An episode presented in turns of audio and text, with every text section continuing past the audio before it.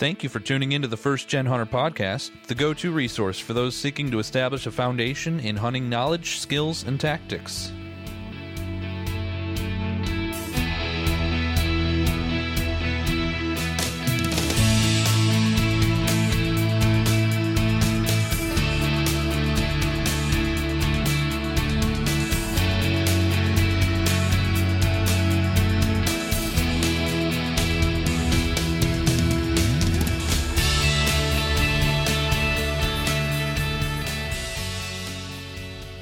Sixty-three, sixty-four, ninety-four, one hundred nineteen.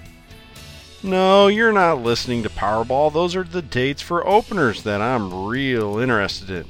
63 equals squirrel and rabbit, 64 for doves, 94 for deer, 119 until I can holler at the top of my lungs, Rooster! I can't wait. I'm like frothing at the mouth with pent up hunting excitement right now. Hunting is coming, people. There may still be a global pandemic going on right now, but hunting is coming. Anyway, episode 6. This is our first first gen story, other than my own, of course. I'm hoping to have many more of these actually in the future, but today Brandon and I are interviewing my baby brother, Jake. It's a great story with a lot of first gen follies, but ultimately a story of success. I hope it puts a smile on your face and you feel like you are sitting around deer camp laughing along with us. And now, for your Audile entertainment, episode 6 A First Gen Story with Jake Boucher.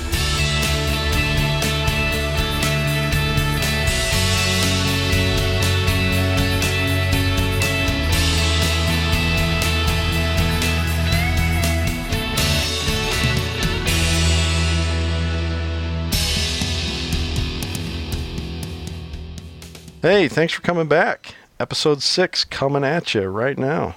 I have two people that I was able to con into joining me on the show tonight. One is your usual favorite host. That would be, of course, the famous, notorious Brandon Martin. Hi, Brandon. How Well, are you? Doing fantastic. I will say a little something, you know, a reference to, you know, when I was at college, because, you know, uh, Kent and I go back to the college days, and, you know, there was there was actually another guy with a very similar name at college, and at college, pretty much no one knew me. I was only the guy that I was the guy that drove a big white pickup truck, but there was this other guy who was very popular in football, and he was a very popular guy, and people would say, "Oh, you know Brandon Martin," and they were like, "Oh, th- this guy? No, no, no, Brandon Martin." Uh, no, no, I don't know that guy. So,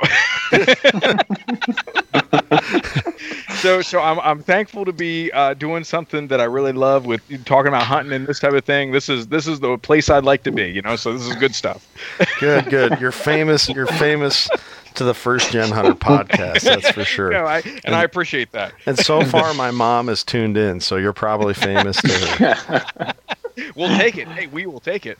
That's right. No, hopefully, hopefully by episode six here, we got a decent little following going, and we are thankful for each and every one of you to tune in.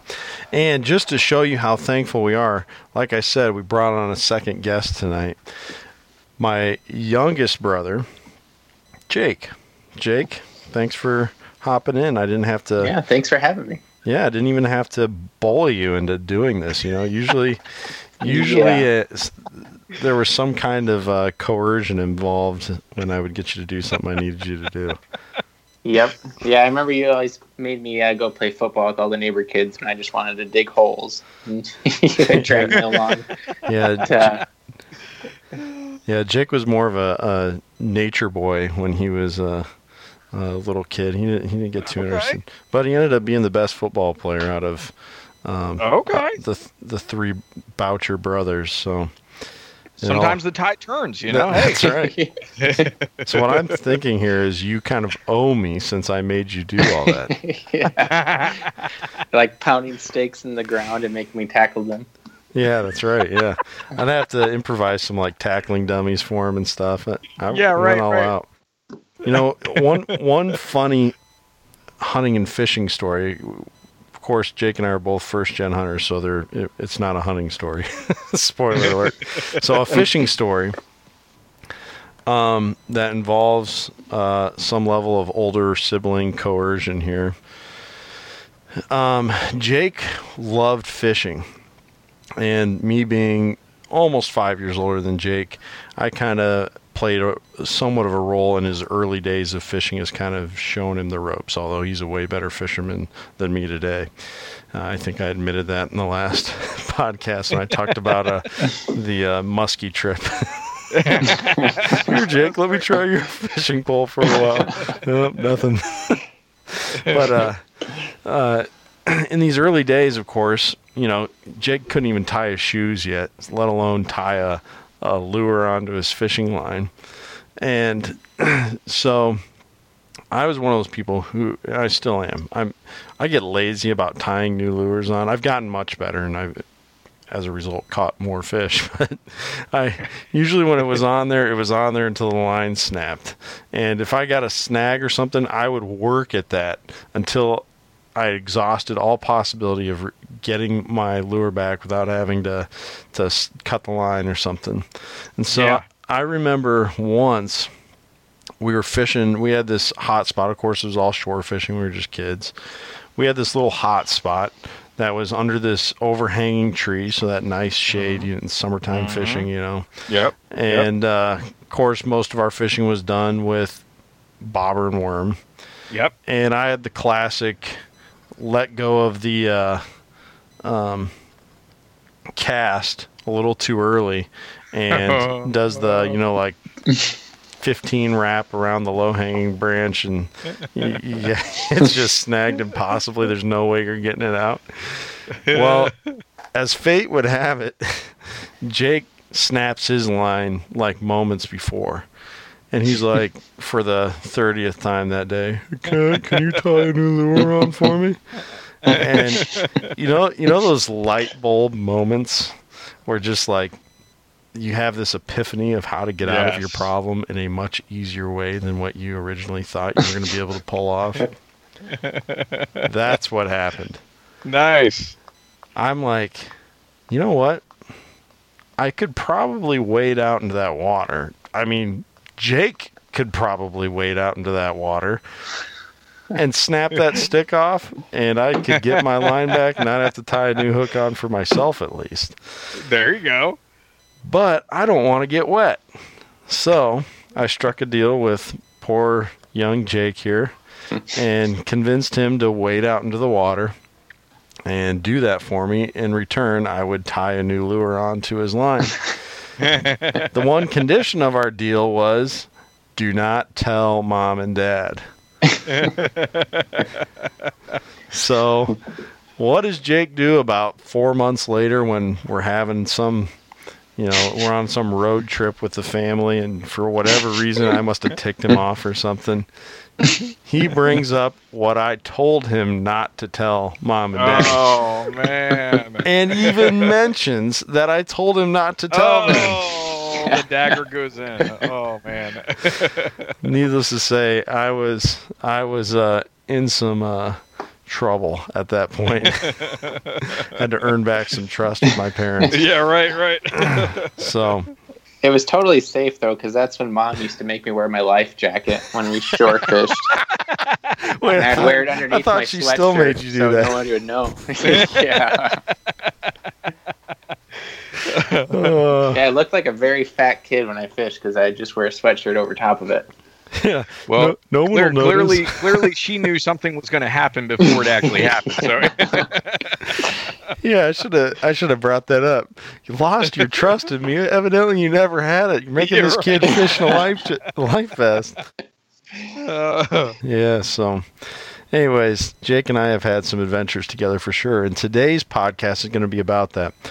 But before we get into that, I promised you faithful listeners, more like baited you with a a, a story, a reason to come back, right for episode Yes. six. And I know Brandon was pretty excited about it.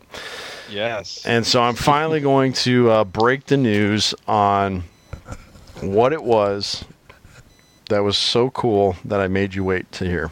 Now, I've probably oversold it thoroughly, but uh, I'll do my best here to keep it exciting. Yes. one of the things that has really led to me becoming a first gen hunter, so again, somebody who didn't have any background in hunting growing up, was wildlife. I love viewing all things wild and living. I mean, even even if you get me uh, in in the right grove of trees, I can stand there for a while just examining trees and look at uh, and and basking in the the beauty of nature, right? But Mm-hmm. I especially get excited over uh, wildlife, and I I've uh, have burned into my my memory times when I've seen bobcats while driving down the road. Um, you know, I'm constantly scanning for deer on field edges or turkeys or if a pheasant darts across the road, you know, that's that's something that's not leaving my memory. Yeah.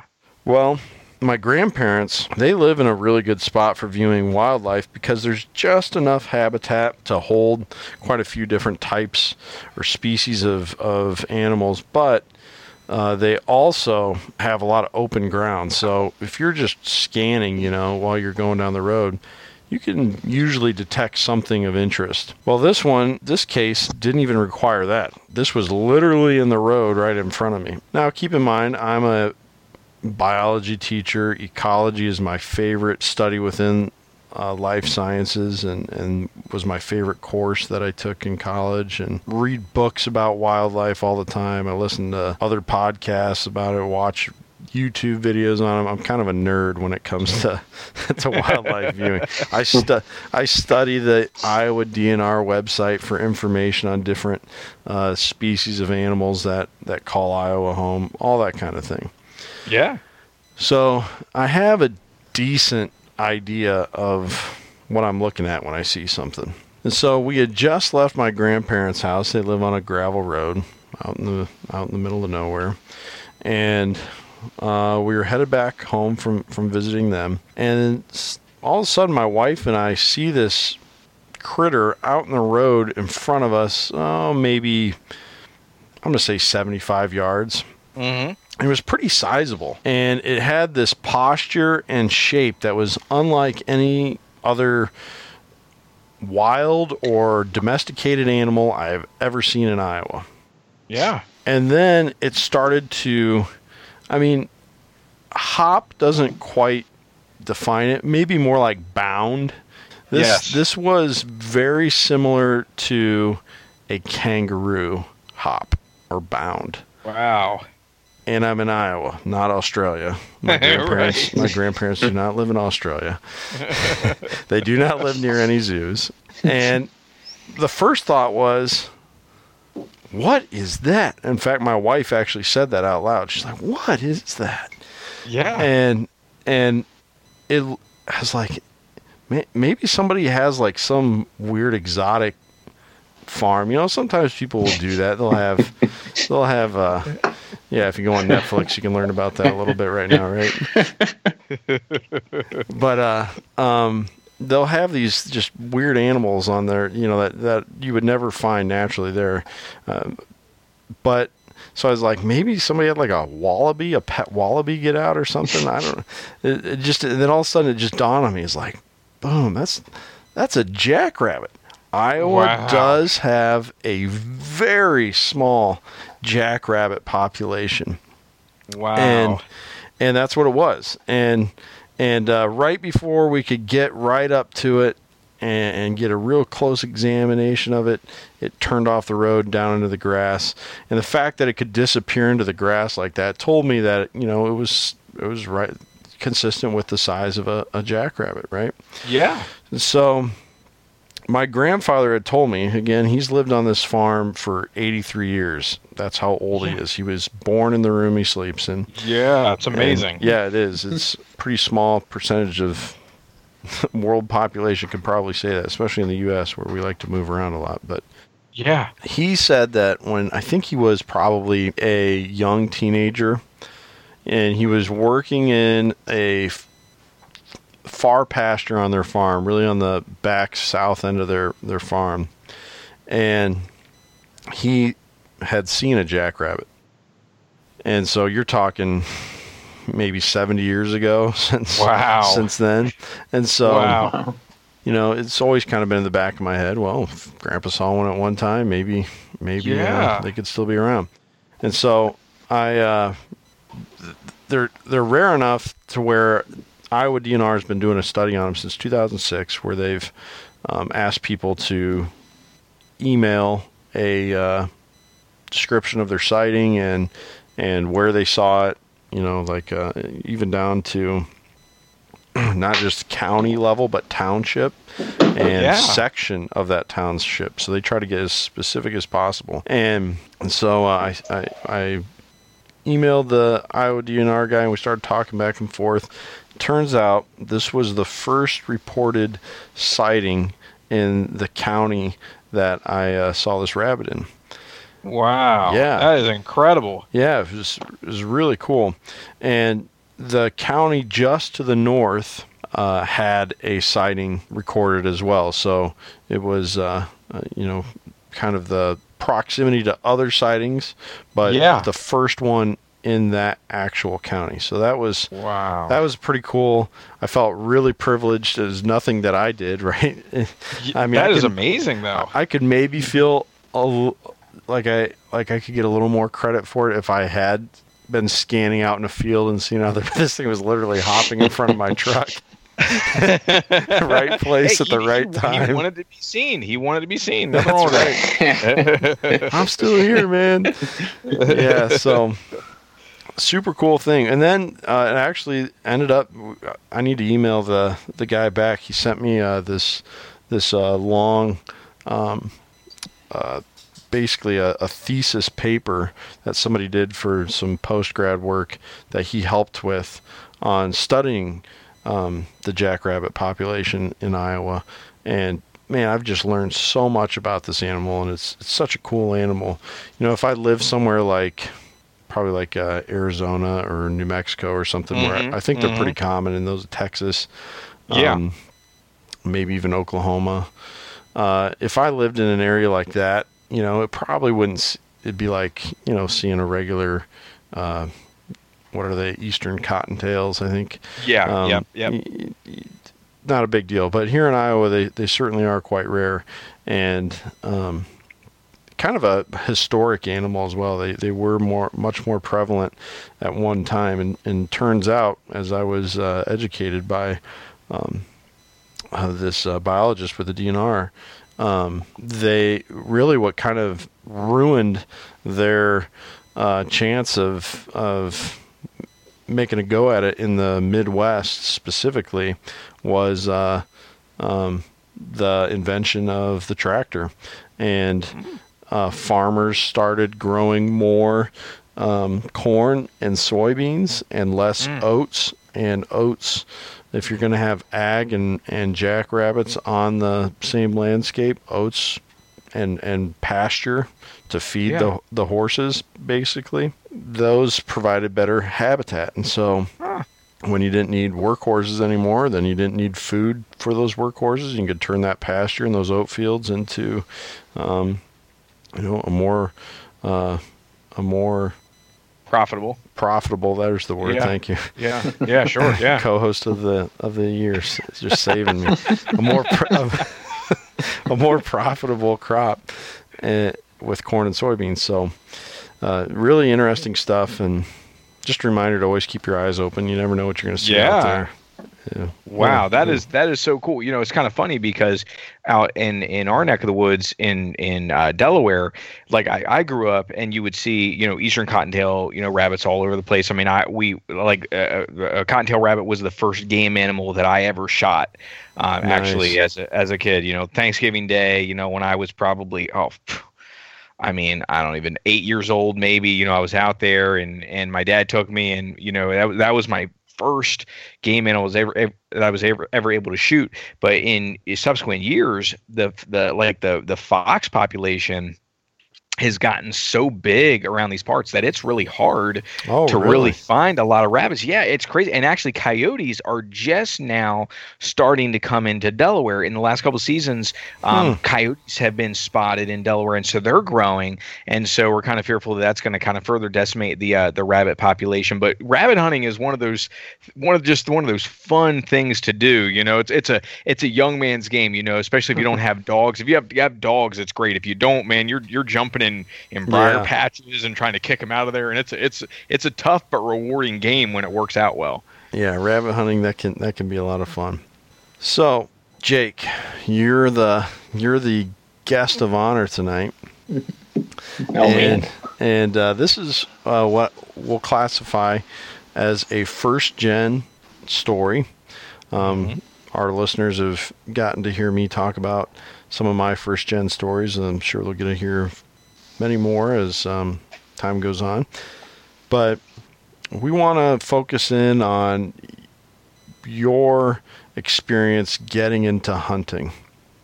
And so I guess a great place to start would be what is your what was your prior hunting experience um, before you um, had success. So I guess that's kind of a spoiler alert here. Um, we're going to talk about Jake's uh, first successful hunting trip by the end of the show. But be- before before that trip, Jake, what was your prior hunting experience like? Yeah, so I guess as a kid, we we shot a lot of small animals with our pellet guns and whatnot, um, a lot of birds, and so that was the majority of it until about oh, I guess 2017. I had a little exposure to it in high school with my best friend. He took me hunting a couple times, and just to kind of sit there and watch, and that was I always wanted to do it. Um, I always just kind of pushed off getting my hunter safety uh, license because Sure. I didn't want to be a, I don't know, a 20 year old in a 12 year old class. I just thought it'd be weird. and so I put it off and put it off. And then I, you moved to Iowa, Kent, and you were able to get your hunting license or your hunter safety license by taking it online. And so that was, and then I, I really wanted to get it once I moved uh, to Iowa after college. And so, but then even better than that, they started doing a uh, what was it called? Ken? It was uh, apprenticeship. yeah, hunting apprenticeship. hunting apprenticeship. So you have to do nothing except for put your social security number in online, and then you get two free years of uh, hunting with somebody else. So oh, that's very cool. that that because I, I didn't want to go through the eight to ten hours of classwork. I just kept putting Mm. it off, and so I bought my time uh, for two years Yeah. that I could uh, do the apprenticeship. The only downside was I had to stay with Kent wherever I went. But um, I mean, it's not a bad thing. But you, then you can't really spread out. Um, But Mhm. but it's good because then you get to learn under someone because you're right next to them and you're safer because they can remind you of safety things. But Sure. um, yeah, that's what really turned me on to it because there was a, another option than just taking the class. I could kind of do it at my own pace and Mm. not have to use up a weekend or a Sunday or something. So And is, Yeah. and is that is that you know pro- program that you were talking about? That's I guess specific to Iowa and maybe not to, to my knowledge, Delaware doesn't have it, but maybe other states around the country have it where you can do something like that to facilitate the, the apprenticeship side of things. So that was mm-hmm. something that that Iowa has in particular. Is that right? Mm-hmm. Yeah, yeah. There's a few other states that do it. I think I recently heard that maybe Montana has started one recently, and Okay.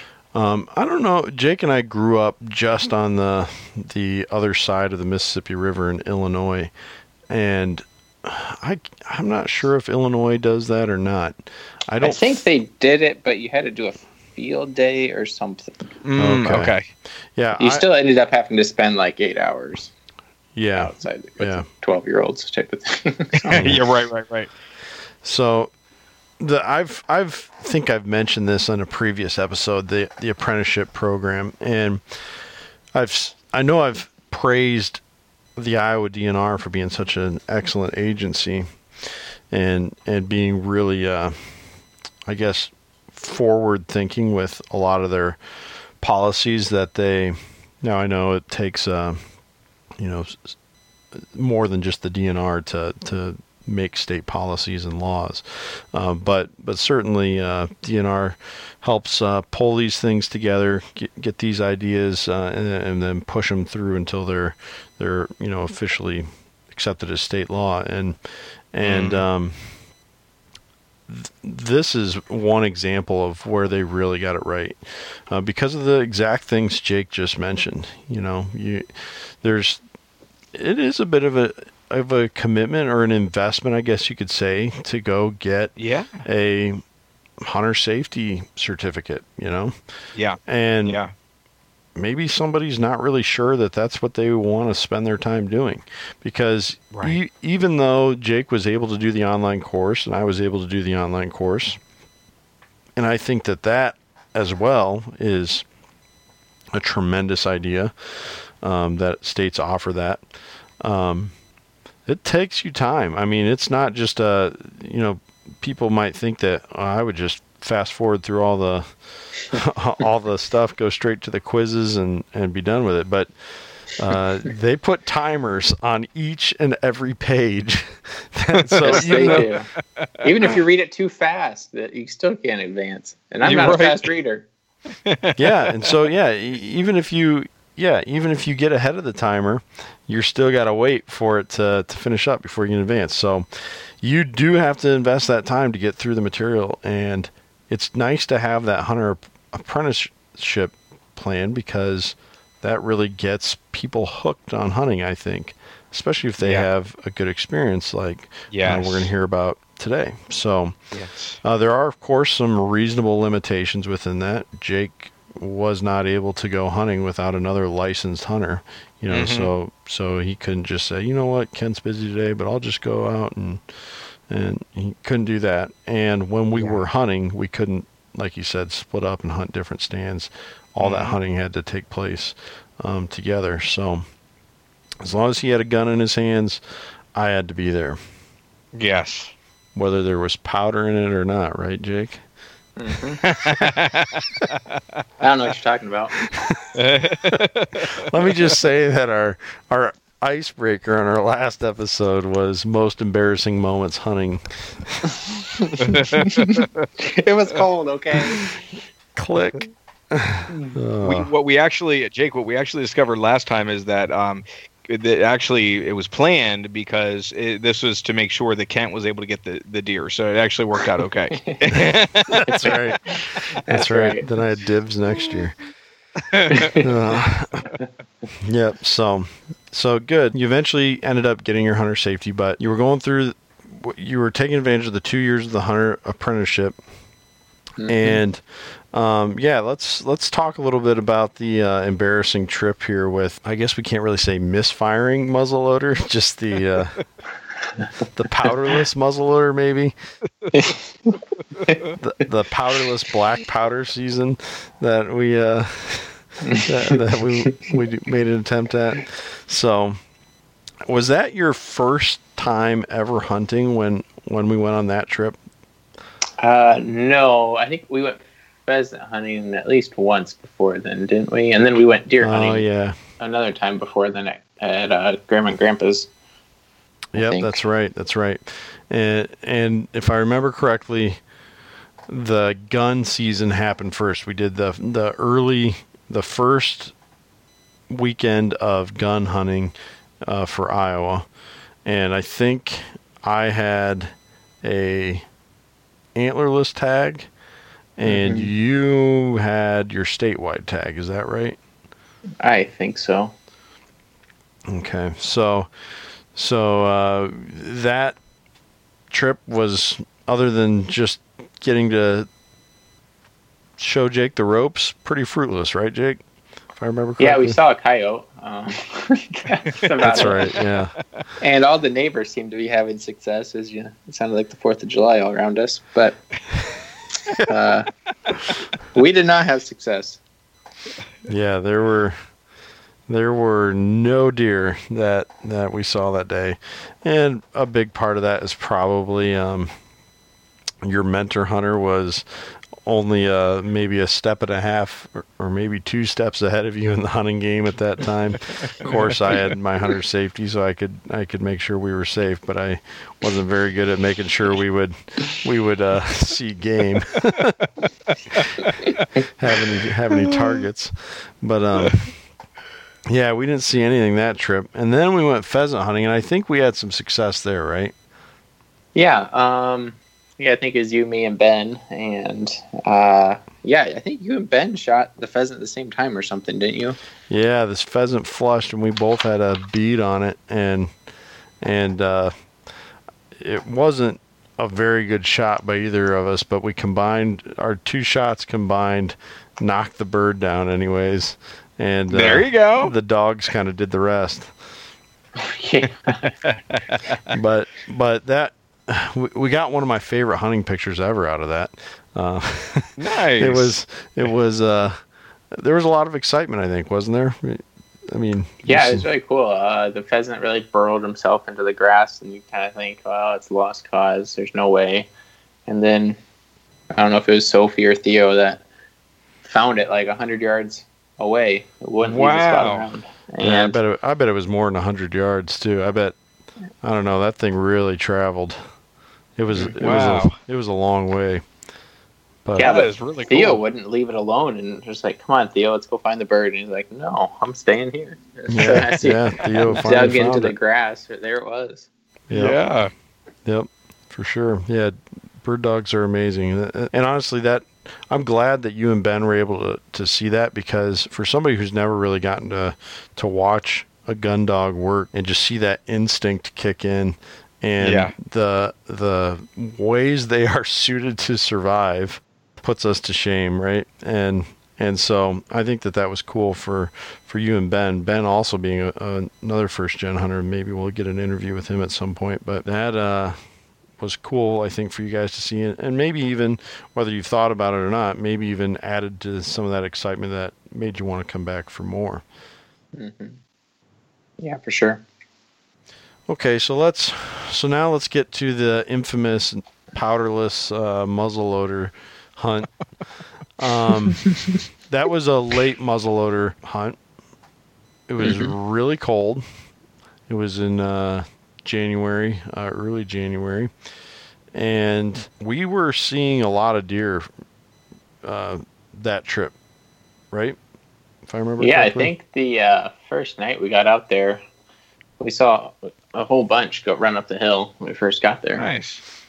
Yeah, one. Did, had you feeling? Had you feeling good about things? Yeah, yeah kind of got your adrenaline going, and yeah, yeah, for sure. Um, I think even if I remember correctly, when we finally got set up that evening, you got a shot off. Is that correct? Yeah, there's a little doe that was running, and uh, I missed, and I don't even think I even came close to hitting her.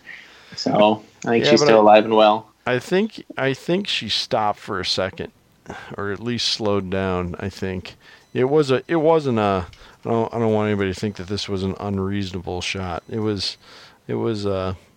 I think it was a, a you know it was a ethical it was a doable shot. Yeah, right. Yeah, especially mm, for yeah. your your first deer. But it was it was um it was kind of a far shot though, maybe maybe uh, 70 yards or so.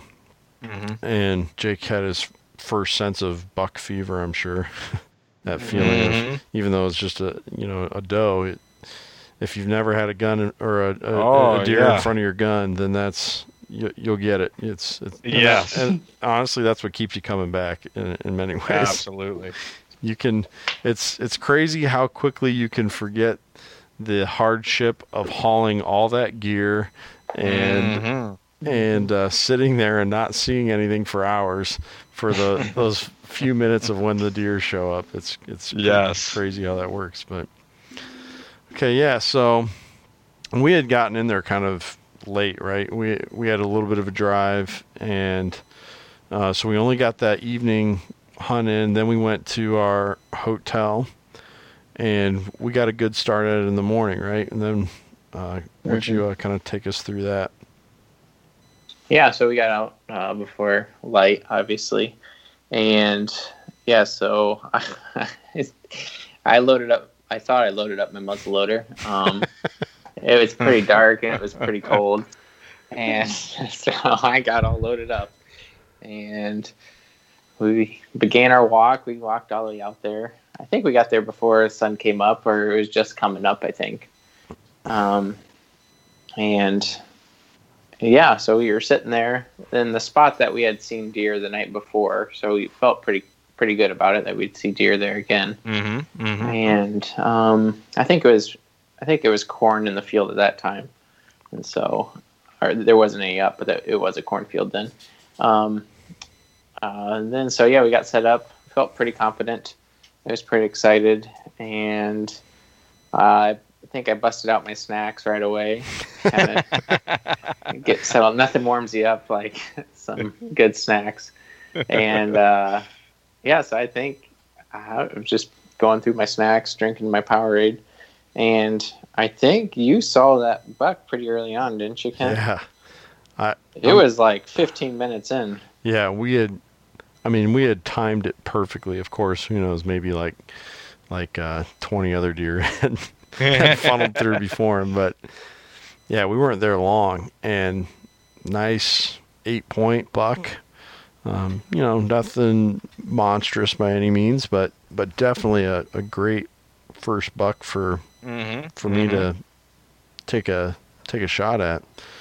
And I can't remember, Jake. Did I did I say something to you? I was like, hold hey, hey, hang on there a second, because I think we were probably not as quiet as we should. Oh, although we were doing okay. I mean, uh, like you mentioned, you were messing with the snacks and stuff, but I think I had to grab your attention, didn't I?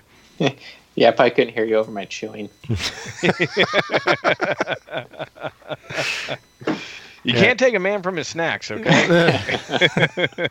that's right. That's right.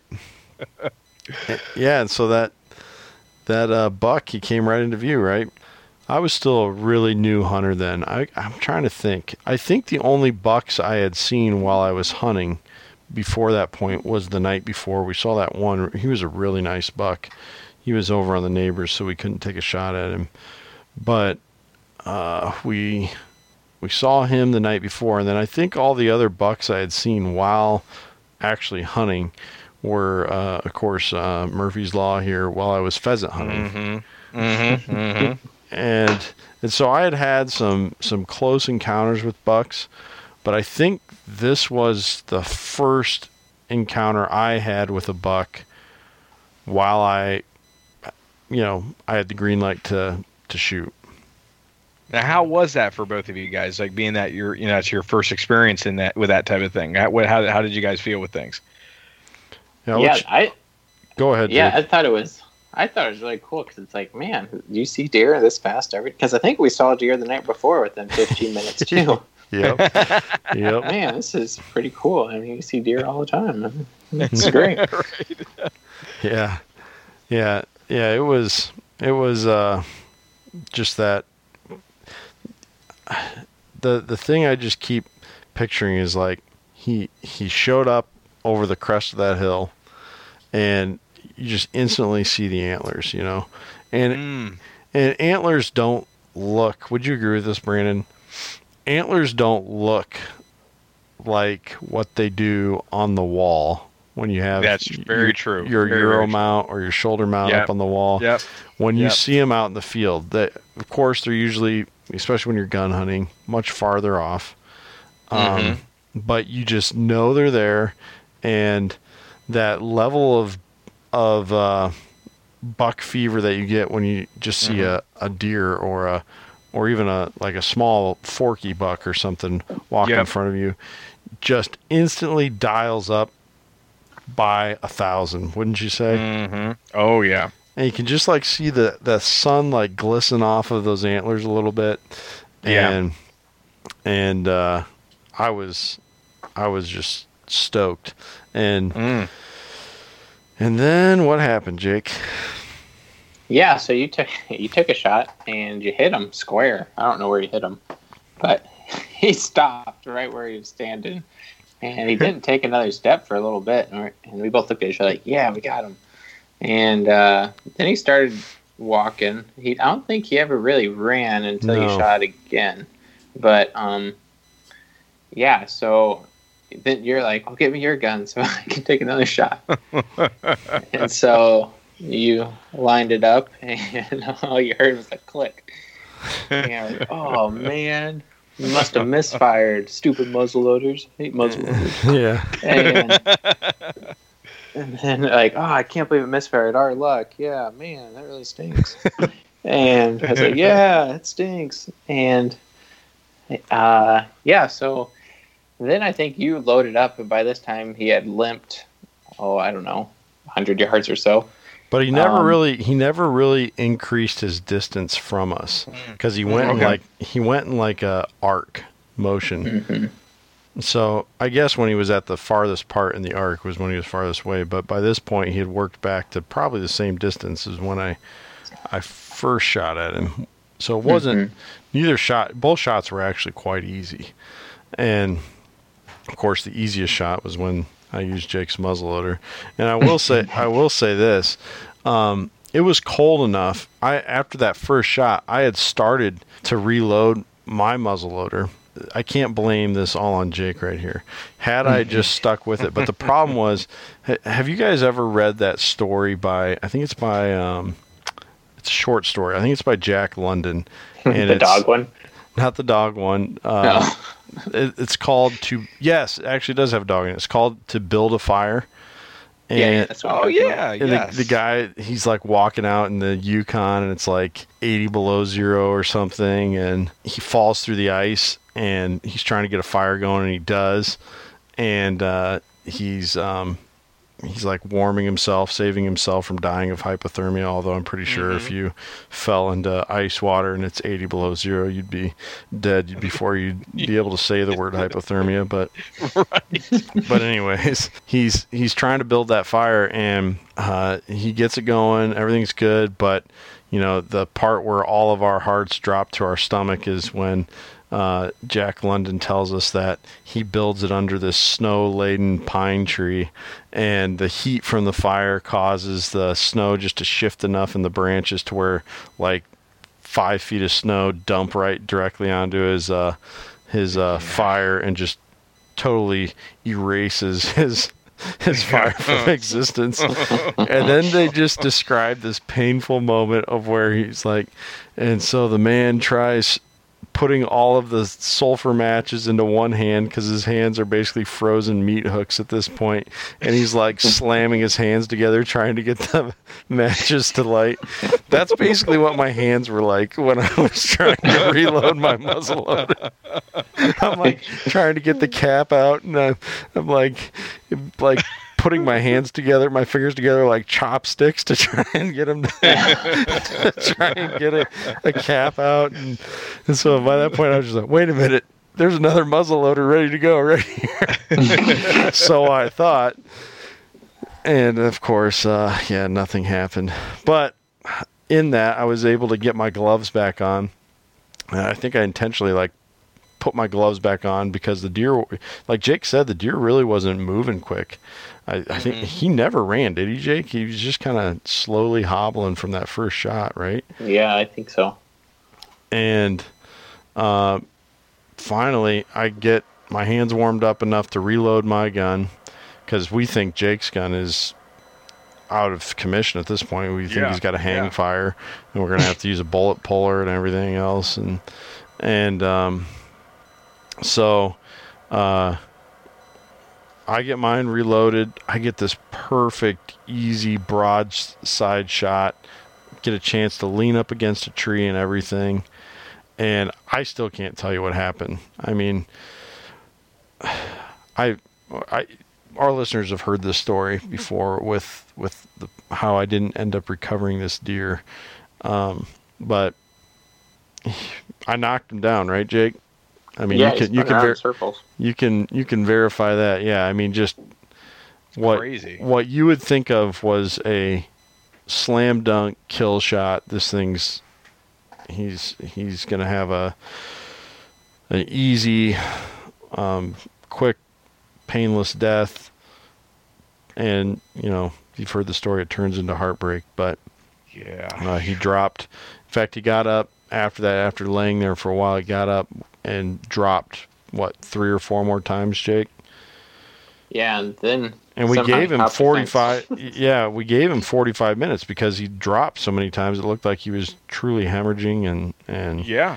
and he was, you know, losing consciousness on his feet. And so we gave him 45 minutes before we got down to where he was. And as Jake just said, we bumped him. And, you know, because of the urgency of us having to get back on the road there after that Mm-hmm. afternoon, we kind of had to trail him. And Jake, why don't you, um, as a first time hunter at this point, obviously I was devastated by the whole thing because it was my first buck. It was not my first deer. I'd already killed a doe at this point. And but this was my first buck and I was pretty upset about it. But what was it like for you? I mean, you probably were getting the feeling that your day of hunting was was not going to be a part of. Sorry, Jake, you have an apprentice tag. You have to help me. you, took a, you took a shot last night. That's right. Yeah, no, I, uh, yeah, so I thought it was pretty cool. I mean, I really like hunting, but I like more of the adventure of it. I've always kind of liked the more of the adventure than the specific activity, even with fishing or anything. Mhm. Um, and so I was just happy to be along. And I thought it was cool that we could track it, and it was easy tracking because there's snow on the ground. Yeah. Um, and so I just th- had a blast doing that. Um, and plus, then kind of on your one of your, I guess, my second deer hunting trip, uh, you get to track something, you get to get some action, and Yeah. also you get to learn all about tracking the easy way with snow. So, Mm. um, I just thought it was a lot of fun paying attention to detail. I know a couple times Kent kind of got discouraged. He's like, "Oh, there's no more blood. What do we do?" And I was like, "There's got to be blood." And so I'd Yeah. find the littlest speck, and then it's like, "Oh yeah, we found some more clues." And so it was. I just had a lot of fun tracking it. Yeah, good. I'm at that point, you know, the stress of trying to recover a, wounded animal, and Brandon and I kind of talk through the emotions that go go through that. Mhm. Um, just because it is a reality of hunting, unfortunately, it's one that you have to kind of face head on. But Yeah. yeah, I guess I I was it one of the thoughts in my head while this was going on was this isn't just so that everyone listening doesn't think I'm the I'm trying not to sound like the worst big brother ever, right? But but one of the one of the the thoughts in my head was, man, Jake doesn't get a hunt anymore today until we find this deer. And and so that was kind of like what was when we'd hit those points. I mean, we we tracked this deer for I think it was over five hours, and Phew. and several miles. And You, you know, one of mm-hmm. the other great laws that Iowa has for hunting is without a gun or a weapon, you can freely track um, a wounded animal onto anybody's property without permission. That's that's such a cool law. That's yeah, great. Yeah, for sure. Um, and and so we we did our diligence, and like Jake said, there'd be times where I was like, maybe we should just stop because we're not seeing any blood. And then Jake's right; he would find the tiniest little speck of blood. So obviously this thing was clotting up. But then we'd find its bed again where it would bed down and there'd be a whole bunch of more blood. So then it would be enough to be like, all right, we got to keep going. And Yeah. and uh, of course, if you've listened to, I think it was episode three where we talked about this, is either episode three or episode four. Um, you know, I we ended up having to call it off. But one of the things that was kind of making me, you know, feel that urgency to like when we wouldn't see any more blood to be like, maybe I we should just stop because this feels kind of selfish for me at this point too. You know, where you know, I just want this deer, and obviously I, I don't want him to suffer, but I also don't want Jake to not be able to hunt. And Right. So it's encouraging to hear that you enjoyed that part of it, and and I sensed that you were enjoying it. And that's that's kind of what made me not have to feel so guilty about that while we were investing so much time and and really all of your hunting time into trying to recover that deer. Yeah, it was just it was a lot of fun.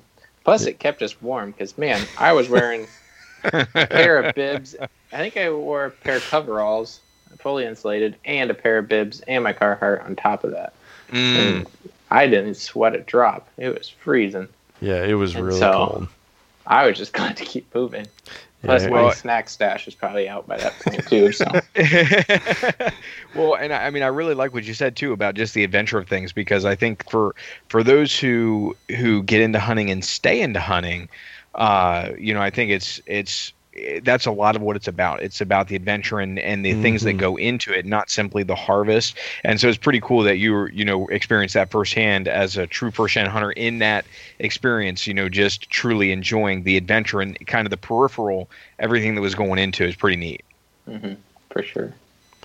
Yeah, now here's something I've never asked you before, Jake, and I just thought of it now. Oh, As you can imagine, Brandon, I had this like supercharged drive for redemption going into the next Mhm. season. Like like Yep. you know, I that whole ride home, I was like texting friends like, "Hey, this is what happened." And you were sleeping the whole ride home. no, I, I not, usually yes, not this time though. I was I was uh I was so tore up over it. I was I was texting people and experienced deer hunters that would then you know be like, yeah, you know, I would I would have done the same thing and and and just basically trying to make myself feel better, right? But but uh maybe I did sleep a little bit. That usually makes me feel better.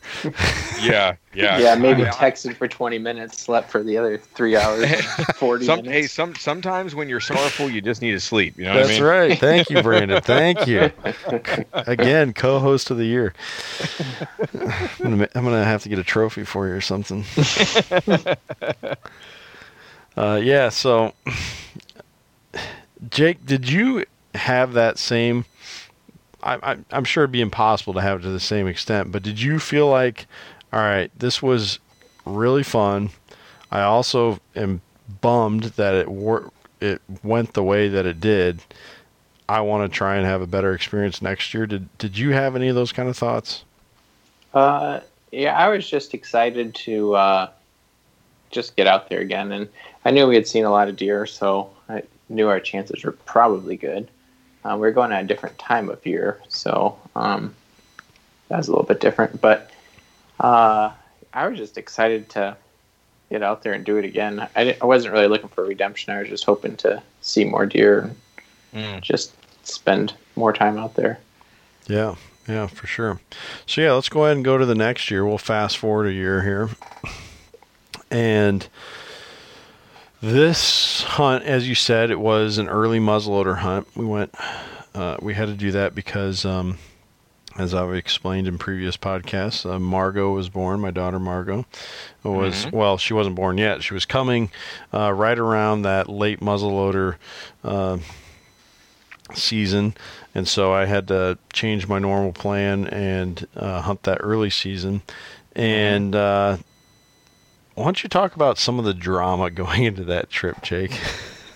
Yeah, I totally had forgotten how busy October was the year before, and I just forgot that that's one of my busiest work months, and it's one of the busiest just life. Everyone plans things in October, it seems like, and so you know when you plan it back in June or whatever, yeah, I can go in October. Yeah, that'll, that'll be no problem. mhm. Yeah, and then uh, you get to September, and you're like, yeah, I can still go, and then. Uh, then you get to October and you're like, oh no, I have something every single weekend. And my wife, she had her gallbladder out, I think the week before, or maybe two weeks before. Mm. And so she still wasn't feeling 100%. And um, she does wedding photography for a full time job. And uh, she had some weddings she had to do by herself. So she probably would have felt better if I would have gone with her to help her on those weddings. Mm.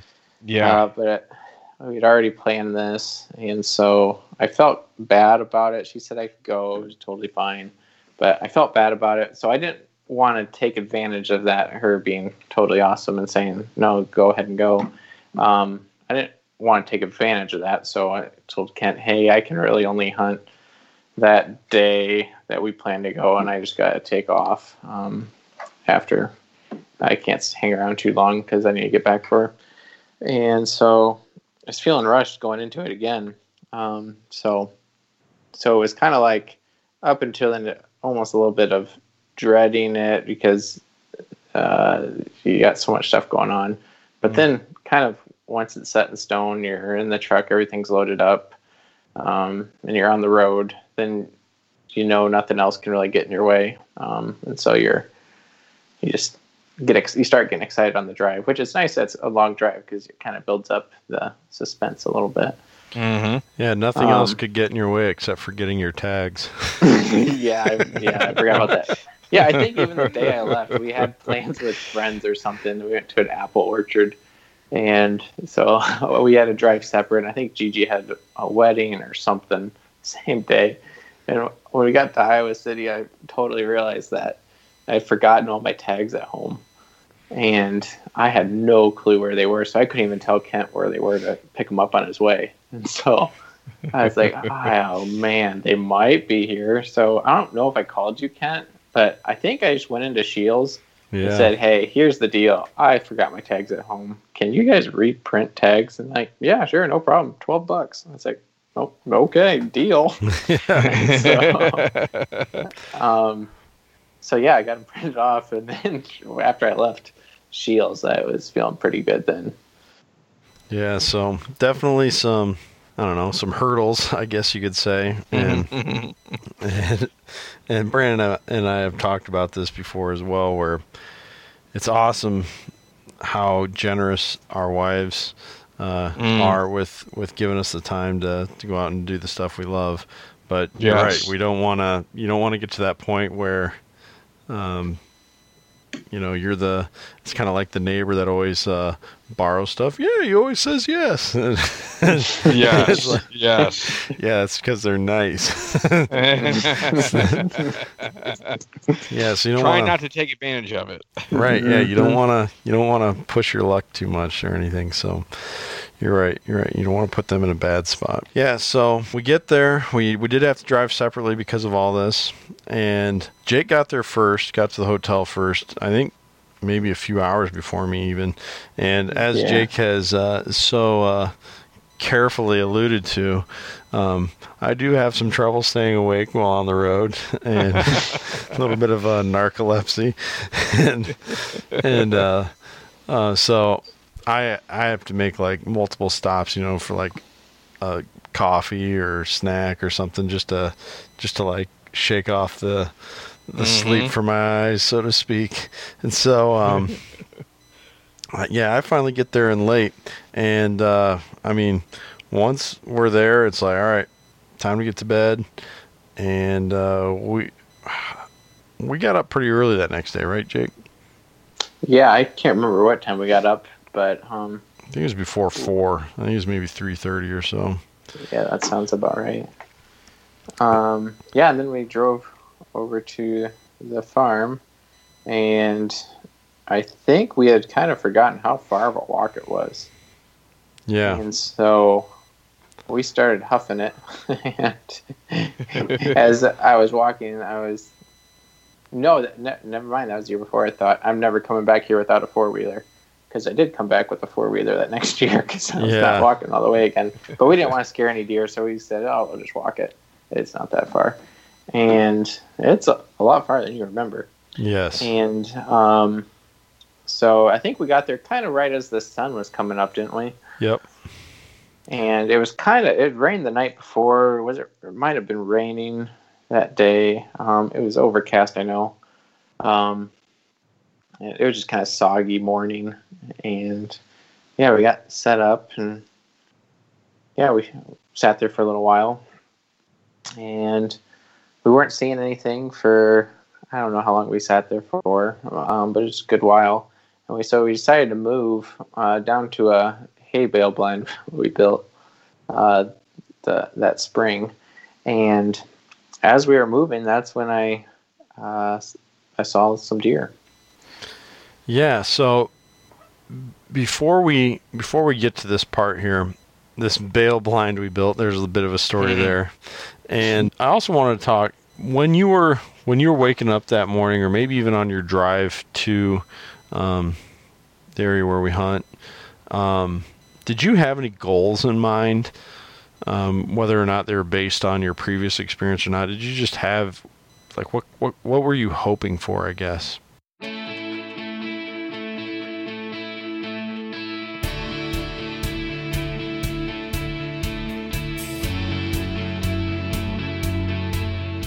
Muzzleloaders.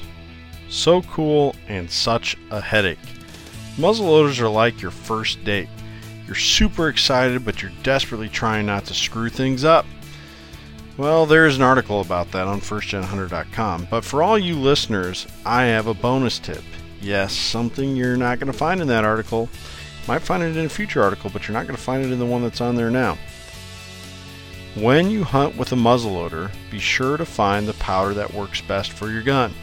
Yeah, that's going to mean a little bit of trial and error. Might have to bum some uh, uh, powder off of a buddy or something, but I, I strongly recommend it. There aren't actually all that many options out there, so it shouldn't be too hard to uh, turn something up with a little research. And by all means, stay away from smokeless powder. You can find out if your muzzle loader is built to handle it, but don't try and find that out through the guess and check method. That stuff is dangerous. Don't use it. Check with a professional before you even consider buying that stuff. But, anyways, once you have the right black powder for your muzzle loader, I strongly suggest you use the granulated powder as opposed to the pellets.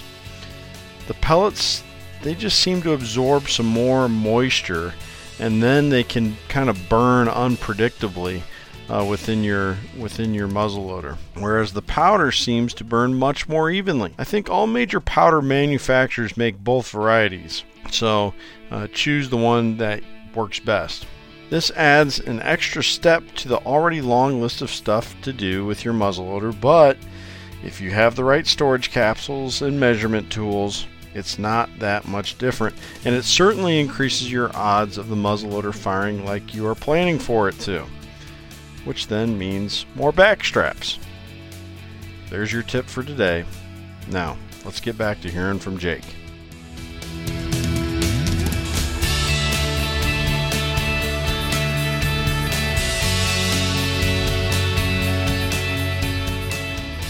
I I was just hoping to get a good shot because we had sighted in our muzzle loaders. I was borrowing one from a guy from church, and I felt pretty confident if I could put the scope on the deer that I could hit it.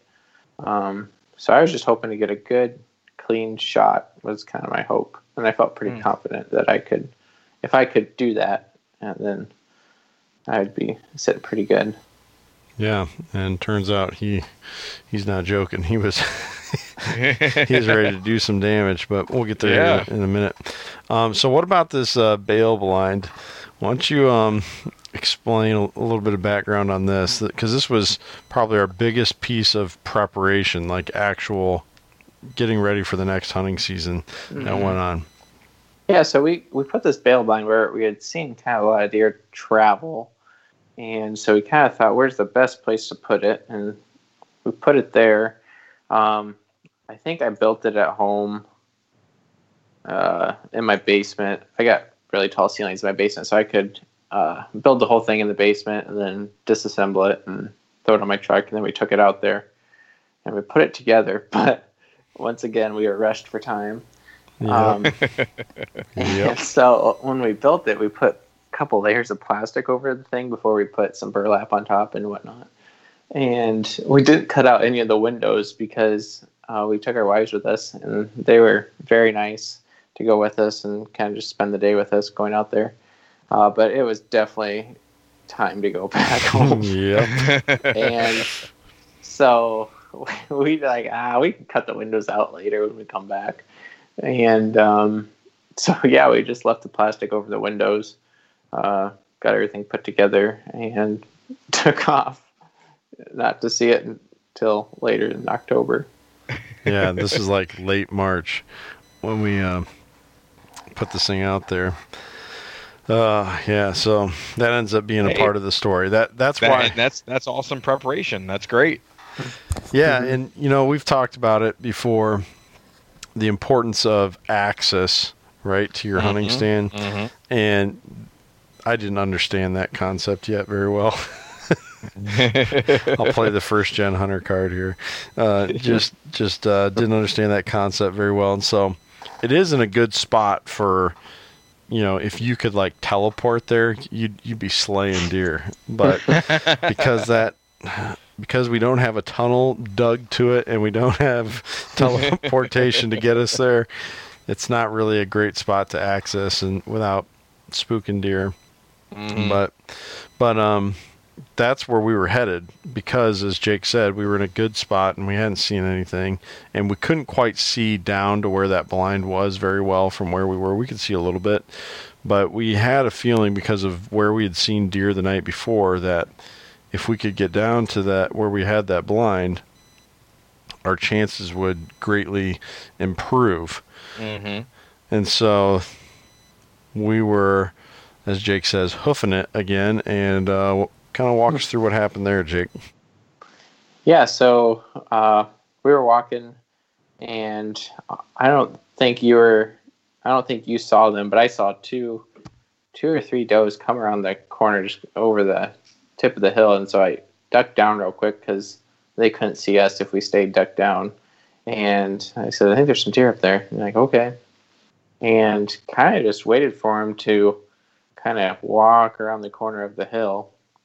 And I don't know how far it was, 30 yards maybe they were.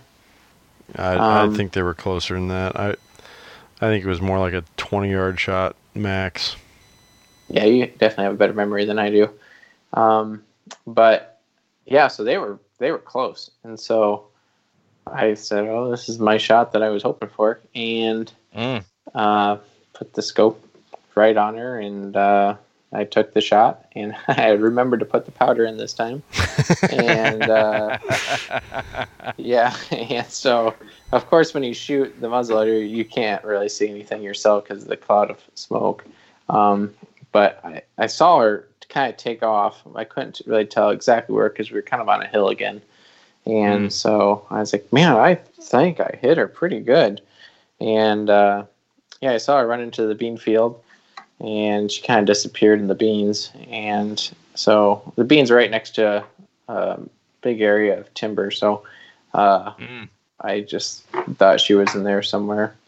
And so we decided to wait a little bit to go look. Yeah, why did we decide that again? Something something that happened uh, recently where we just decided that we, maybe we should give deer a little bit more time, A little bit longer. exaggerate it. Yeah, so we waited about the, uh, I don't know how long we waited. Two An hour or hours, I think. Yeah, the two longest hours of my life. Not just because I wanted to find that deer, but because of what happened next. Mm.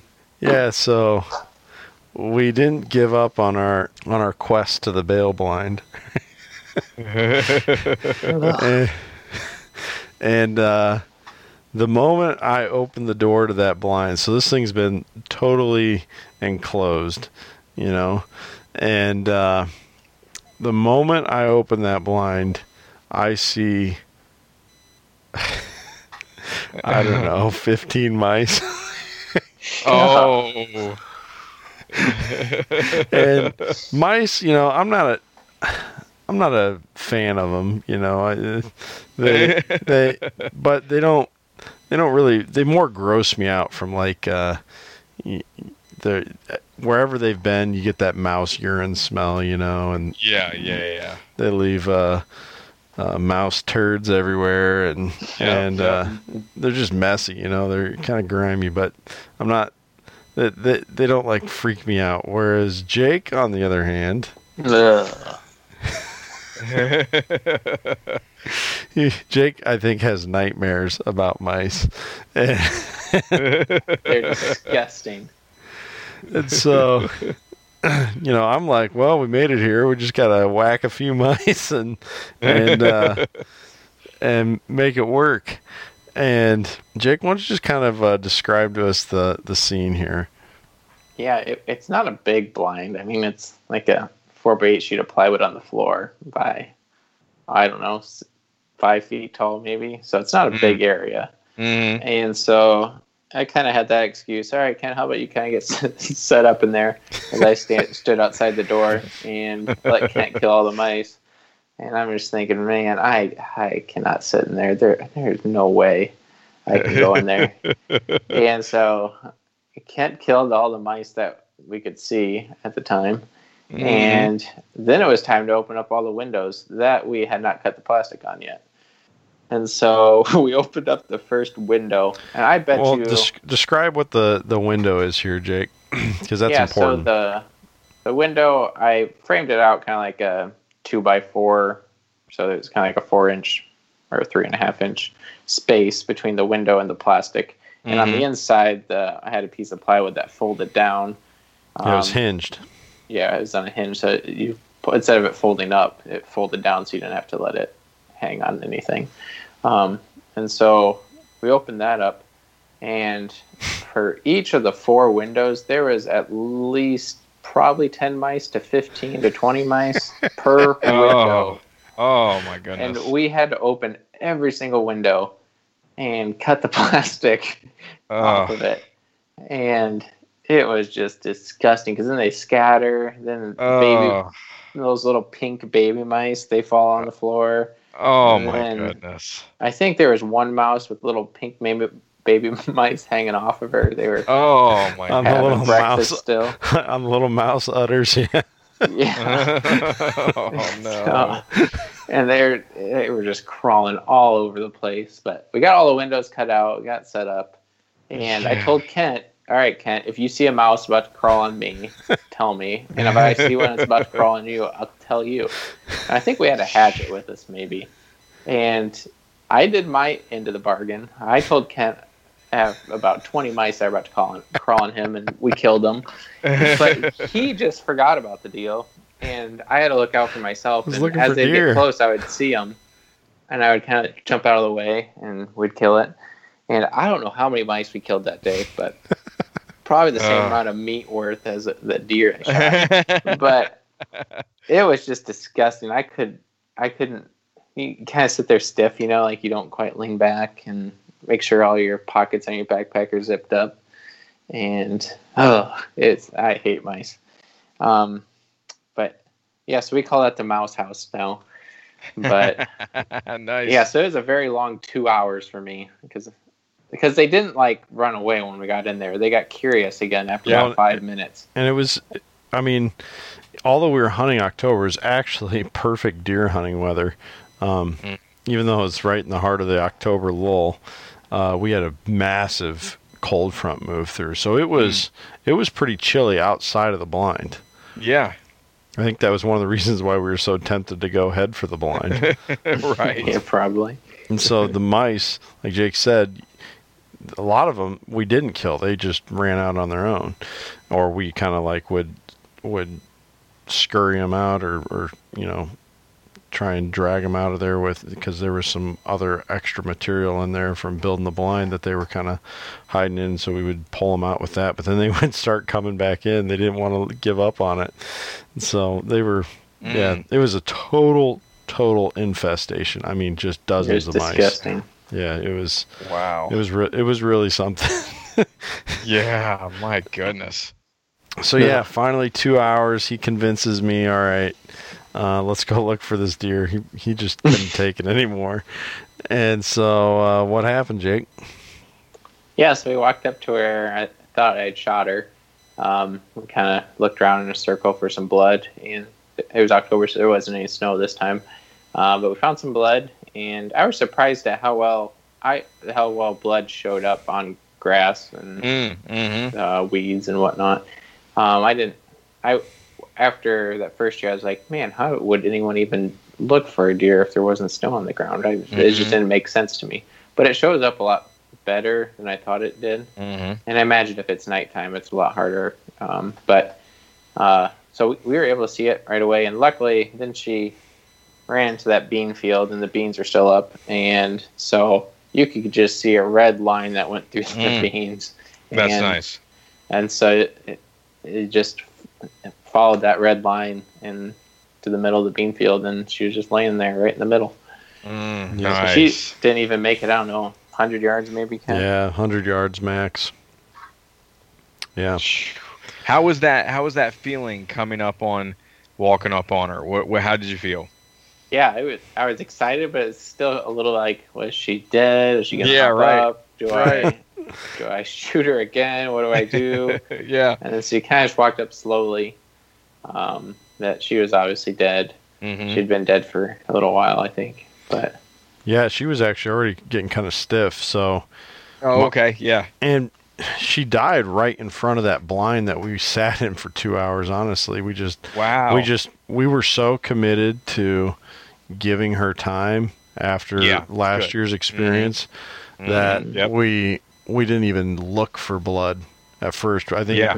I, I kind of think that did I throw like a stocking cap down on the ground by where or glove or something by where we thought you'd hit her or yeah, think something on our way glove, over. maybe.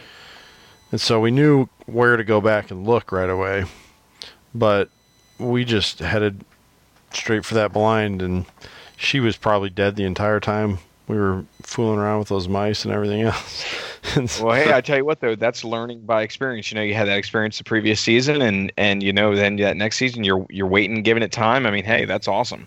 hmm yeah, it and it paid off, you know. It it Mhm. we yeah, of course we probably would have gotten away with rushing it, but um just because I think she was dead so fast, but mm-hmm, but yeah, I mean it, did, it certainly didn't hurt to to Yeah. wait. And you know, Yeah. honestly, there's a disturbance when a deer dies to some degree. You know, there's Yeah. and there were two other deer that peeled off from mm-hmm. from um, the group there, and um,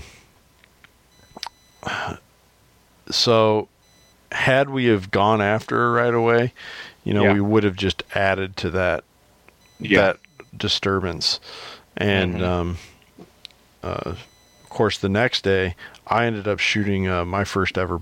Well, I shot that buck the year before, but I didn't. I didn't uh, get to recover him.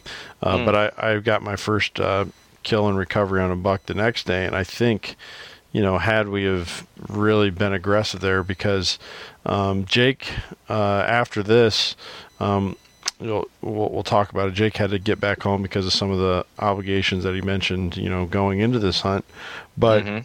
I went back to that same spot where we started out just because it, it had been such a good spot in the past. And that night, so the night Jake killed that deer, and we had all that going on with whacking mice and that blind, Mhm. and uh, that deer uh, had that Jake killed had died in that middle of that bean field. That very night, I saw probably close to 15, 20 deer um, Mm. come right out into where all that was going on. And so, wow. yeah, I mean, I, a lot of that has to do with just the kind of curious nature deer can have, I oh think yeah, sure. but um, I think another part of it was Jake and I did a decent job as a couple of really new hunters, um, kind of minimizing our impact on Right. on an area that that um, could have really messed up the hunting for the remainder of the trip, you know. And so Mm-hmm. I think even though we probably could have recovered that deer earlier, um, it, it ended up paying off that we kind of let things settle down and and Yes. uh, didn't didn't get too crazy there. But then Jake, do you remember the drama of we were like kind of like now what? And I I had kind of just figured up to this point. I I think I'd watched maybe one video. Um, like, yeah, maybe I should double check on how to field dress a deer. and, and I guess I just kind of thought I was going to be like riding a bike, you know, where I had had that one doe that I had I had had the chance to field dress in the past, and I just kind of thought it was going to come back to me, and both of us were just kind of like, "Oh no, what do we do?" right. Oh, I know. We'll just look it up on YouTube. yeah, And, oh wait, there's no surface. yeah, right. But we figured it out, and Jake actually did did a lot of the work himself, and Nice. um, we got it. I do appreciate doing it myself because then it's like you Yeah, can it learn does. a so so much better when you. yeah. It Yeah, does well teach said. you, yep, for sure. And so we we actually did a pretty good job getting it cleaned out, and um, yeah, then Jake uh, had to head back, and um, that was kind of the end of your your hunting trip. But it was exciting. You know, it was fun. It was it, it was definitely one of my favorite hunting memories, and and just that feeling of loading it up on the four wheeler and then mm-hmm. then putting it in the back of your truck and mm-hmm. and um, you know you getting to haul it home and drop it off at the locker and mm-hmm. you've you've eaten through that entire deer though and long since right? Yeah, there might be a few strange lost packages in the back of the freezer type thing, but for Yeah. the most part, yeah, I think so. yeah so jake's due for another another kill so Yeah. Um, we went hunting. Jake went hunting again this year. And uh, why don't you kind of talk uh, to us about your preparation now after so going into this last season, uh, some of the things you did uh, to to make this past season happen. Yeah, well, I was running out of time on my uh, two-year apprenticeship, Yeah. so as the great procrastinator I am, I think I I looked at it was probably a month before we left. I don't know, maybe a couple weeks before we left. I looked at my I got an email from the Iowa DNR and it said all your progress you will lose if you don't finish this in 4 days or something like that. and I had finished like half of it. And I was like, "Oh no." yeah. And so every night for like four days, I think I did an hour or two of going through all those slides just so I could get it done. I think I finished maybe a night early or something. And yeah, so I got my hunter safety license. And that made me feel really good. You know, I just, I finally got it. I don't ever have to go through that again. I, I Mhm. can, it's, nothing's holding me back now. So, um, so that felt good. It's something I'd always wanted to do. I, it was always kind of in the back of my mind throughout the years. Oh, I really should work on that. I really should get that done.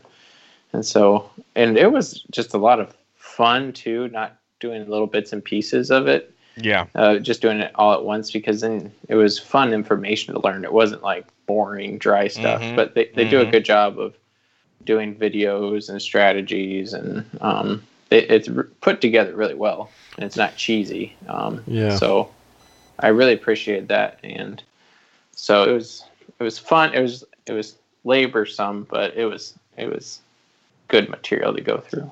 Well, I, I think it was interesting what you mentioned earlier. You know, just about you know that that thought process of, of being an adult and having to go to a class. You know, with twelve year olds and when I you know, and I remember when I took the hunter safety course. I you know I was very young when I took it, and sure. you know back then you know you did have to go to a specific class in fact delaware just even a couple years ago even as of a couple years ago you you still had to go to a class but now they've since done it online and you can you know you have to do a field day to finish it but you know Mhm. kind of what we've been talking about a little bit as well but what would you say to someone who is you know kind of on the fence with you know oh the hunter safety course you know this that what, what would you say to someone like that who's considering it Mhm. I'd say definitely do it. Um, if you can do it online, that's definitely the way to go. But Mhm. if not, I mean, it's only a day or two of Mhm. in class stuff, and you'll be so much happier once you get done because it's kind of a weight that you have hanging on you that yes I I don't I bet you I thought about it since I was a freshman in high school till yeah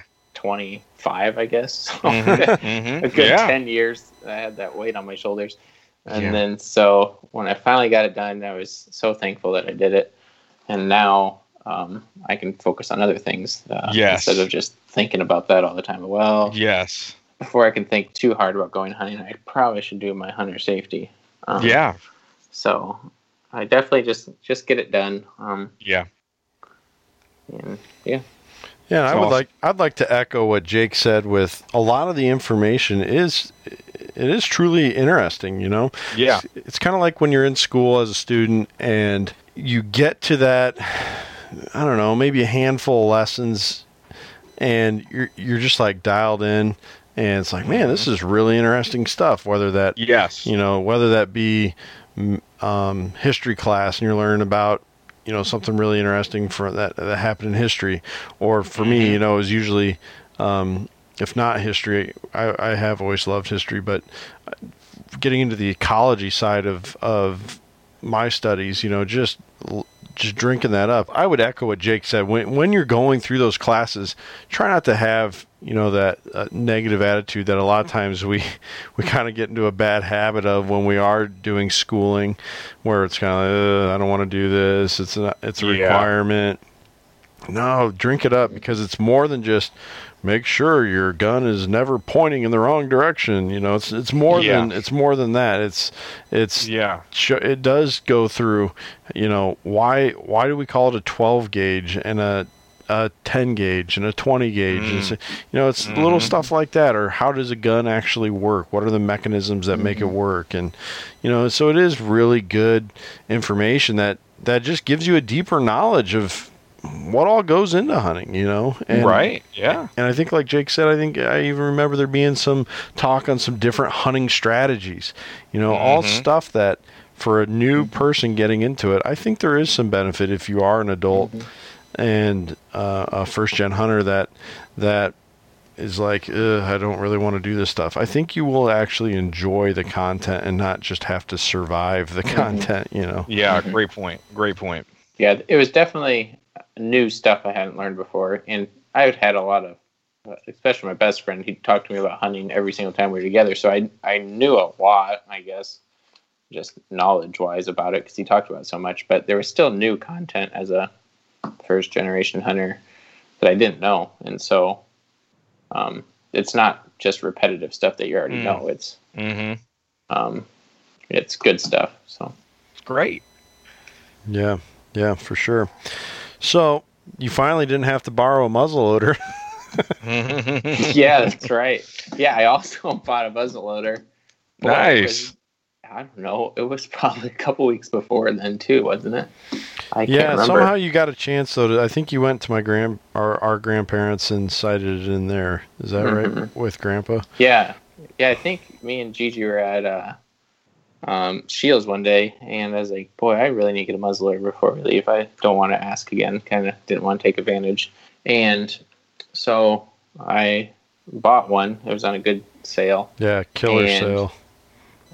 Yeah, and uh, it was a CVA, so I can't have a CVA, and I really liked that, and uh, kind of how it was kind of the, it was just just a real nice gun, and so I got that, and then I think we might have even been on my way to my grandparents when I bought it, um, so then I was able to sight it in there, and yeah, I felt pretty comfortable with it, of being able to shoot it accurately, Mm-hmm. um, so it, it was just iron sights, no scope. So um, I know I, I couldn't get a super far shot with it, but Yeah. um, I felt okay if I if I could shoot something a little bit closer. Mm-hmm. So um, yeah, so that, then I was really excited because then it's your own gun, uh, your own Yeah. stuff, and you got your hunter safety, so you can go to your own place by yourself. Um, Mhm. and so yeah, it was really getting exciting then. Well, it's kind of cool. You're talking just like about your personal journey, you know, because you started out, you know, kind of uh, hesitant to complete the, you know, the hunter safety course because of some of these, you know, thoughts that you had, and then you, you know, you decided to, you know, start with the apprenticeship side of things.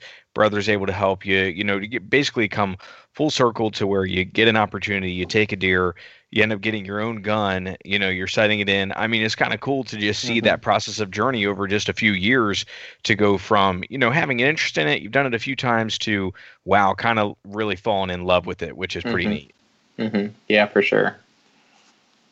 You you know it's like you we all have that you know we all have our own story and you talk about you know enjoying the adventure side of things of a hunting trip and you know it's kind of how all of us get into it you know is is you know loving the adventure you know someone usually is helping us you know in the in the beginning and we learn and we grow and we figure things out and we make mistakes and then we come back the next year and you know have an opportunity to learn from that and you know you just see how you can just see how how passionate people can become about it because it's just it's a never ending game of you know learning and growing and figuring things out and when you can do it with someone else it makes it that much better and so to experience all of that as a first gen hunter firsthand is, is you can just feel the excitement that someone has as they continue to go through that whole Mhm. process Yeah, definitely.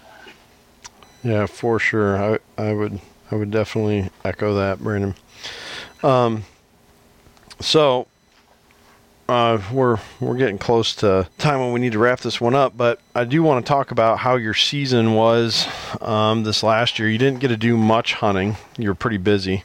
Um, but how did how did uh, deer season go this year after following up after your successful year the the year before?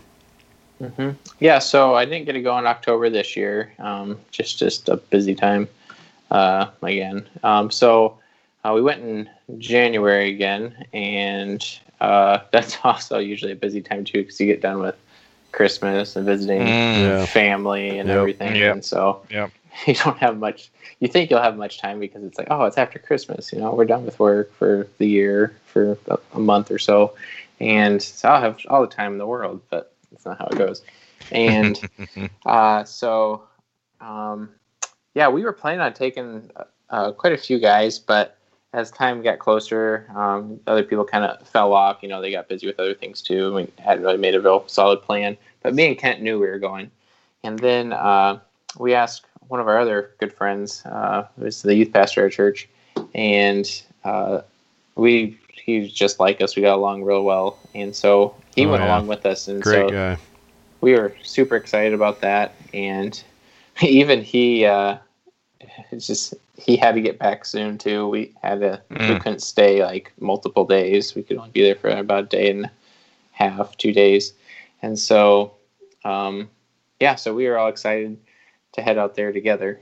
Um and uh yeah it was just it was just super exciting. It's fun to take someone else with you. Um, Mhm.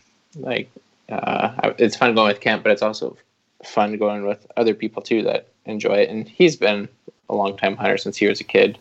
Uh, Oh, okay. From Yeah. Utah, so Yeah. he kind of gets to hunt really cool places. But um, so it was just it was a good group to go with. Um, it was definitely fun, a good adventure, and yeah. I don't- know if you have any more questions on that. Um, I can keep talking you, about the story. did you did uh you did run into a few deer, right? I think I had I don't know, maybe we all probably saw about an equal number of deer, but I think Jake's saw more deer on more sits for this hunt, but there was a kind of a problem there, right? Yeah, so the first night, um, I can't remember. Yeah, yeah, it did happen the first night. First night we got there, we went. I went to the spot that we usually see deer at, and I wasn't really seeing anything. And I was thinking back to my hunter safety, and I was like, "Do you have to quit an hour, a half hour before sunset, or half hour after sunset?" Mm. like, oh man, I don't know. I think it's a half hour before sunset. It's like, all right, guys, I'm headed back to the truck. And Kent's like, what are you doing? You still have an hour. I was like, oh, really? And so I'd walked like halfway back to the truck by then. So I uh, sat down where I was basically. And no, I think I had to go to the bathroom. And so I was going to the bathroom. And these three does popped up right in front of me. I was like, whoa. And of course, I couldn't shoot right away. They were running aw- really fast away from me. And mm. then, so I was like, oh, this might be a good spot. And so I kind of nestled, I walked just a little bit farther up by this pond and nestled myself into some really short little pine trees. I, nothing could really see me unless it was right in front of me. And I heard some grunting. I was like, no way. I had been thinking earlier, I was like, man, it'd be really awesome if a deer just walked out right in front of me, right here. And I heard some grunting, and I was like, no way. I mean, it's about, I got 30 minutes before the end of the light. There's no Mhm. way that's a deer. And then I kept hearing more and more. And I was like, what in the world? And this buck ran out right in front of me, but he was on the neighbor's property. So I was like, oh man, I'll just watch Oh. to see if he'll hop the fence and Yeah. come away. And so I kind of waited, but then I kept hearing more and more grunting. And it got to the point where it was like five minute, five to ten minutes before needed to be done. Mhm. And I, I could still see them And so I kind of just stood up to watch them and try to make some noise. Maybe I'd scare them to hop the fence or something. But I was kind of just watching them at this point. It was just fun to watch them And yeah, there was, I think, three or four 10 point bucks Wow. 10 to 15 yards away from me Oh. and I just could just sit there and watch them. I couldn't shoot them or anything, but I didn't really care at that point. I don't even know if I Yeah. my gun, really had my gun in my hands at that point. It was just You're just enjoying them. it. Yeah, and I kind of Yeah. just walked out, plain sight. They could see me; they knew I was there, but they didn't Mhm. really care. They just kind of kept munching on what they were munching on and uh, watching things. And yeah, so I saw four there, and then I think maybe even a it was either the fourth or the fifth buck. Right when I was packing up everything, he came sprinting across, and he was a smaller one, but it was just neat to see that many bucks in one area. Usually, if you're lucky, if you shoot, see one, but I saw four or five in a matter of Wow. 30 minutes. And so that really got me excited for the next day. Yeah. And then, uh, so we went to bed that night and went out again the next day. And again, I was sitting out there and I saw probably eight to 10 does in the neighbor's field, probably, I don't know. Mm. It, it was a long ways away. You could barely see Them. You could only see them with your binoculars, really. Yeah. Um, so I was like, oh, they're probably come walking this way to go back to the timber. And so I sat there and I just watched them through my binoculars for a long time. Just it's kind of fun just to watch deer how they move across the field over time. Yeah. Um, hmm For they don't stay in one spot. They kind of just keep moving as they go, and then they kind of just disappeared into this other little valley that I couldn't really see into, and so I kind of just waited and waited, and they never came out of there. Um, and then I think we went and got lunch and came back, and I don't think I saw any more deer that night, but I think Daniel might have and Kent did maybe.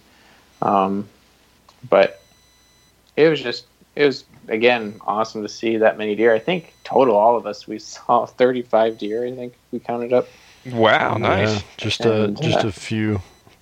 but Few they're all kind of just too far away or on the neighbors or Mm-hmm. they're just we saw a lot, but we didn't get a lot of opportunities. Um, but yeah, so it, it was just a it wasn't a successful one, but again, it was a cool adventure. I got a cool story being able to see all those bucks there. Yeah.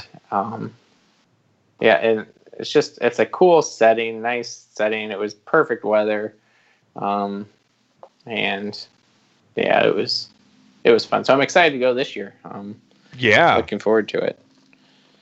Well, it sounds like some solid bucks around that area still, you know, hopefully there and ready to, you know, obviously have had another year to grow bigger. So hopefully going to be some pretty Mhm. awesome stuff for you guys. Yeah, for sure.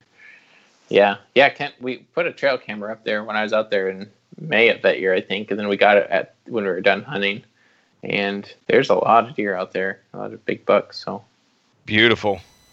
Yeah, man, we got a lot of a lot of high hopes for next year. Speaking of which, what's your goal for next year, Jake? goal for next year, um, maybe to set aside a little bit more time uh, to hunt. Uh, maybe Sure. not plan it last or or like I, I always plan it ahead, thinking, yeah, oh, we'll go for a few days and Mm-hmm. I'll just make it work when it comes. But taking the time to really set it in stone, put it on the calendar, um, and work it out with schedule wise uh, with everybody, and that way you can you don't feel so rushed going into it, and um, feel like you're going 90 miles an hour before you even get out there. Um, so, Right. uh, maybe just slowing down a little bit, um, thinking about it more. Um, but yeah, I'm just, I just really like the just going out there and seeing deer. Um, I like shooting. I really like enjoyed shooting that one, but I really like seeing them, watching them, and just being out there and enjoying Yeah. it, enjoying the adventure. So. Yeah, so would you say all of your experience so far has pretty well locked you in as a lifetime hunter now, do you think? Yeah, I think so. And I've been very fortunate that I've seen that many deer. A lot of people they sit Mm. outside for several times before they even see anything. Uh, Yeah. So That's true. and then it's nice because then you feel like you're doing something right if you're seeing deer. Whereas you could be doing everything right, but if the deer aren't there, the deer aren't there. So Mhm, start second mhm. guessing yourself. So I've been very blessed to see that many deer. Um, and not every first gen hunter will get that opportunity. There'll be a lot of Yeah. heartache, I'm sure but we, I've been very fortunate. And we've addressed that before, Brandon. Where don't don't give up, right?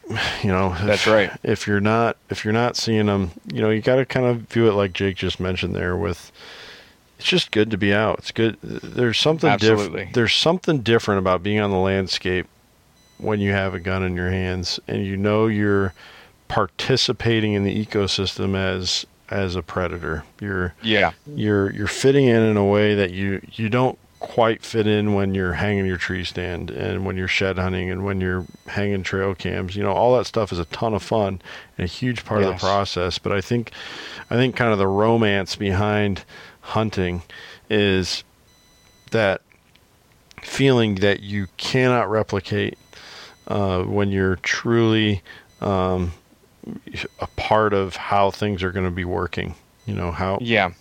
how how uh, eating takes place in the wild, right? And how Yeah. how food acquisition happens in the wild. And I think that's kind of what Jake's talking into. And he, and he mentioned the adventure of it, and certainly the the adventure that goes into trailing a deer, or or you know maybe uh, like he, you know when you're think you're it's, you need to head back to the truck an hour before you have to.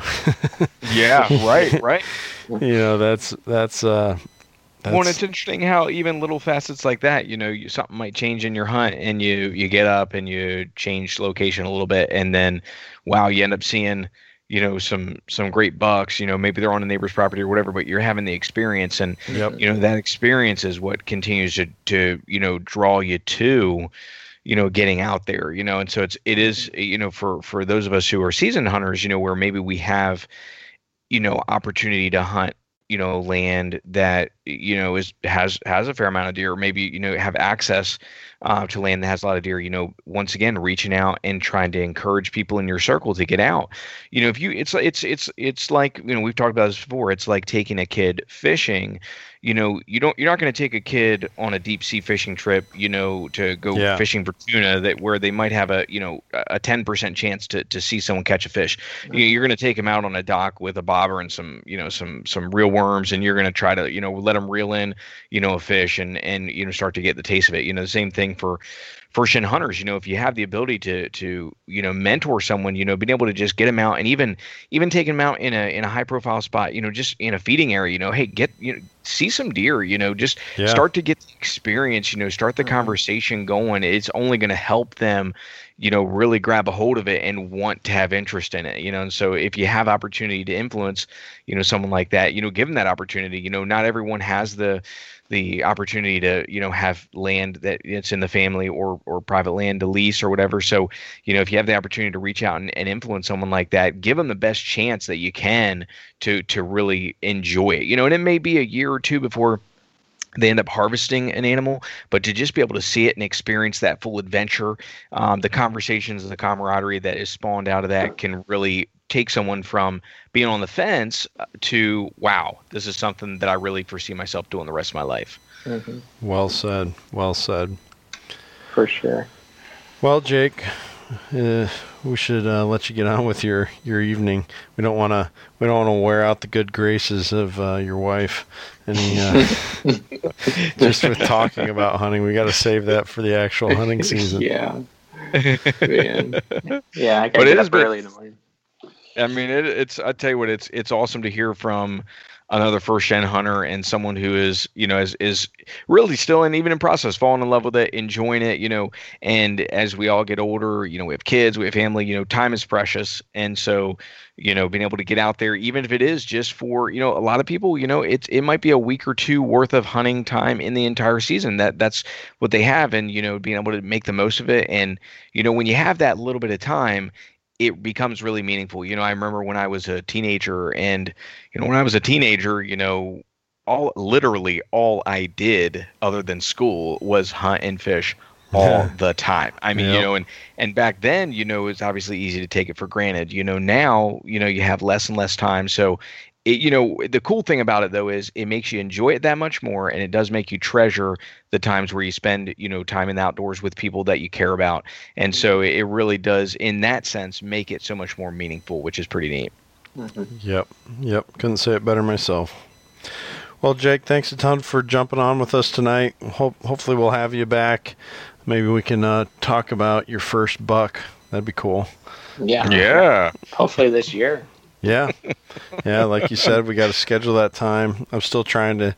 Jake really likes bow fishing. He's been doing a lot of bow fishing, and he's been Yeah, that's amazing. he's been he's been cleaning up with that this summer, and I'm trying to convince him to pry the uh, um, bow fishing uh, rig off of his uh, bow and start uh, start into a little bit of start working towards some bow hunting so that he can There you go. Nice. have a little bit more flexibility for hmm for that, but we'll see.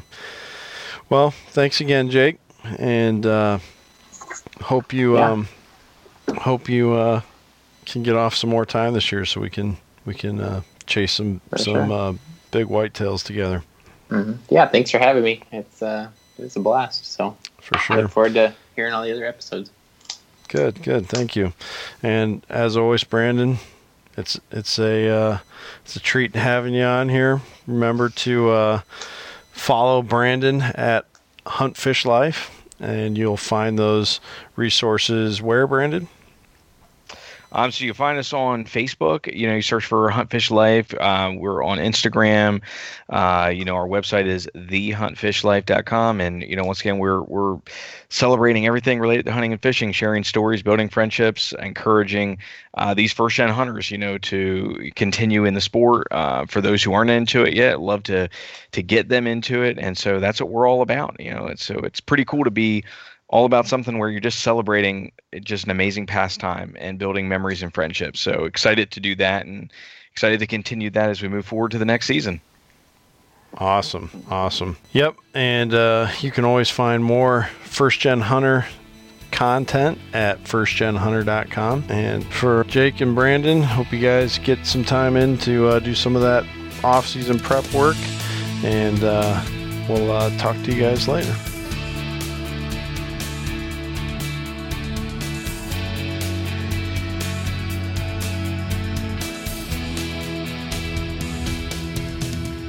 Well, how was it? Sorry if you have nightmares about being shut in a plywood box with mice crawling all over you, but at least that dream ends in venison. I want to give a big thanks to Brandon and Jake for donating their time, and as always, a huge thank you to you, First Gen fam. If you aren't following me on Instagram at first.gen.hunter or on Facebook, just search in the search bar First Gen Hunter and look for the logo or on Go Wild, you can just uh, look up Kent Boucher, or you can uh, go to firstgenhunter.com, where you should be going anyways, and you can not only find all that other helpful hunting information, but you can uh, find a link to my Go Wild profile. So, until we join up on the airwaves again, take care and take someone hunting.